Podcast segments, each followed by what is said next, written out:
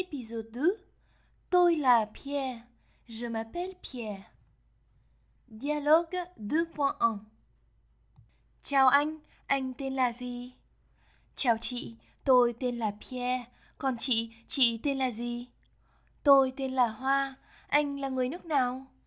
Tôi là người Pháp.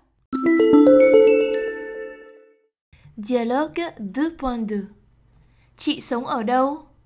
Tôi sống ở quận Thanh Xuân, Hà Nội. Còn anh? Tôi sống ở Paris.